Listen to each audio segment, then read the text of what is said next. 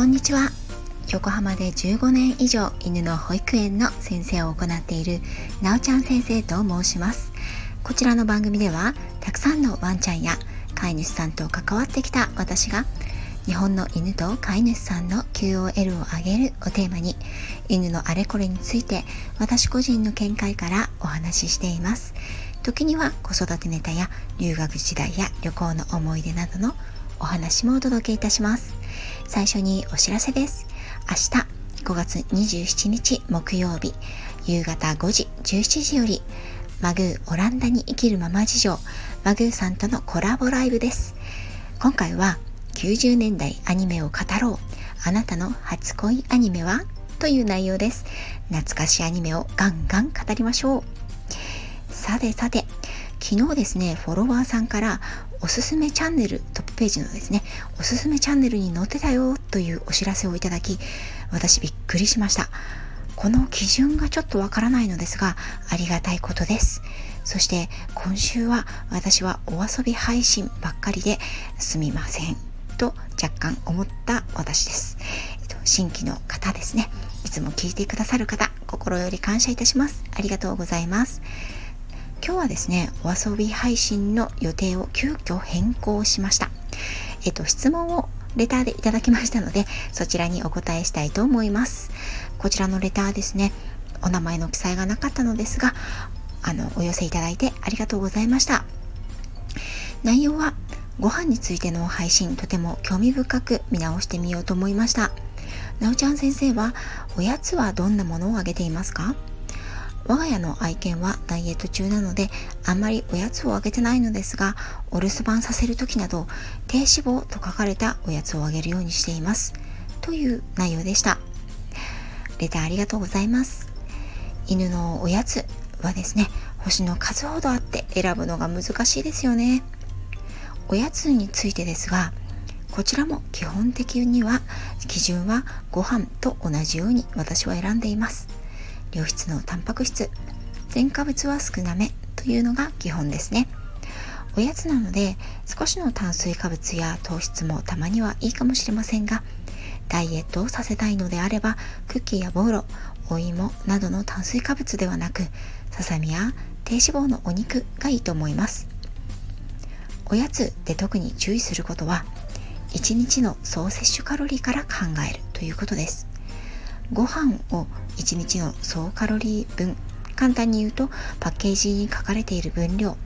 上げて、さらにはおやつやトッピングをプラスすると、おやつが低脂肪のものでもやっぱりワンちゃんは太っていってしまうので、おやつをあげる場合には少しご飯を減らす必要があります。おすすめはいちにちの総量ですね、総量、ご飯の分をですね、全部器に出しておくということです。この時におやつも含めておきましょう。そのおやつをやフードですね、いちにちぶんの総量の中から与えるようにしてあげて、家族の方にも同じようにしてもらうことで、結局いちにちにどれだけ食べたのかわからないということがないようにしていくということですね。ですが基本はやっぱりバランスの取れたご飯になりますので、おやつに良質なタンパク質を使うことで、ご飯も調整がしやすくなると思います。例えばおやつに馬肉をあげたら、ご飯のトッピングのお肉を少し減らしてあげるというような形でバランスをとっていきましょう。また私はフードがドライフードですねがチキンだったら、おやつは馬肉や鹿肉などを選ぶことが多いです。肺、レバーなど部位で選ぶこともあります。魚のおやつやお刺身を一切れ湯がいてあげるということもありますが、魚の油というものは特に加工品にすると劣化しやすいですので、ご飯であげることはあってもおやつとして使用することは頻度が少ないですね。こちらはサプリメントのフィッシュオイルなども同様だと思います。カプセルとかにね、あのなっているものであれば大丈夫だと思うんですけれども、市販のおやつであれば水分量が じゅっパーセント 以下の乾燥した肉のメインのものが多いです。その他野菜や生または加熱したお肉や果物も少しあげることもあります。ぶどうは エヌジー ですよ。ううちの子は小型犬なので、市販品のおやつはコスパが悪くても小さい袋のものを選んで、持ち歩きのために乾燥しているものを選ぶことがほとんどなんですが、開封後は冷蔵庫で保存して劣化する前に食べきるようにしています。おやつをあげるタイミングですが、私はちょっとしたエクササイズや保育園でのトレーニングの時にあげます。本人が頑張ってくれた時に、偉いね、ありがとうねとあげることも多いですね。そのような時には小さめにカットできるもの、べたつかずパクッと食べられるものが使用しやすいです。またお留守番の時におやつをちょっとあげるという方も多いと思います。飼い主さんが不在になるという不安を少しでも紛らわせてくれたらいいですよね。特に後追いしてしまうワンちゃん、泣いてしまったりいたずらしてしまうワンちゃんは、お留守番の時におやつを置いておくというのはいい方法だと思います。その際のおやつの選び方とあげ方なのですが、パクッと一つ一口で食べられてしまうものだとすぐに終わってしまうので、時間が長持ちするものをセレクトするといいと思います。長持ちおやつを考えると、アキレスやガムなどを思い出す方も多いと思います。若いうちはいいのですが、うちの犬はじゅういっさいなので、そろそろ硬いおやつをあまり好まなくなっています。なのであまり最近は与えていません。ガムは添加物や人工的な加工が多いので、あんまり私自身は好んで使いません。また小さくなったものを丸飲みしてしまうこともちょっと注意が必要です。おすすめは知育おもちゃです。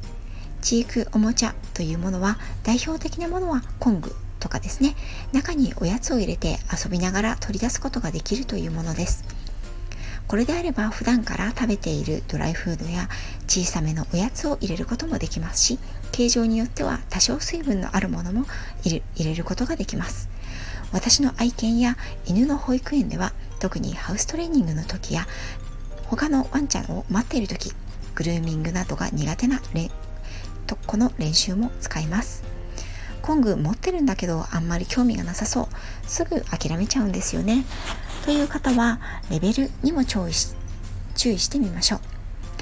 全然中身が出てこない、またはすぐに中身が出てきて食べ終わるという場合には、犬は飽きてしまいます。また中身のレベルがいつも食べているものと、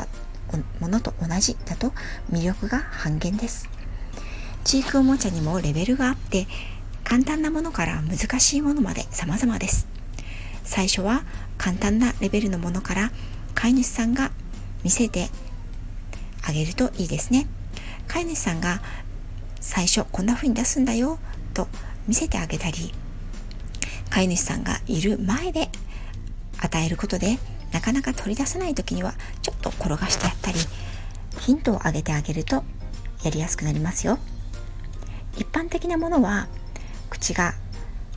開いているチョロギのような形のものが多いですね。こちらはすぐに中身が出てくるので、私はドライフードをふやかしたものを使って海苔のようにして入り口を埋めて、最後に蓋をしちゃいます。これはね、舐めて取ればあのすぐに中身が取り出せますので簡単です。またこれからの季節は少し床が汚れてしまうことが難点ですが、ご飯を少し取り分けておいて、知育おもちゃをに入れて凍らせておいて、出かけるときにあげるなどというアイスもいいと思います。大型犬や暑がりワンちゃんなどは喜びますし、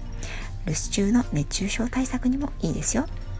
冷凍庫から出してすぐだと周りに舌が張り付いてしまうので、ちょっと溶けた状態であげるのがベストです。おやつは上手に付き合って、愛犬と楽しいコミュニケーションを築いていきたいですね。今回はどんなおやつあげているという質問にお答えしました。質問やごご相談もどうぞお気軽にレターをくださいね。最後まで聞いていただいてありがとうございました。あなたとワンちゃんの今日がますます輝くものになりますように。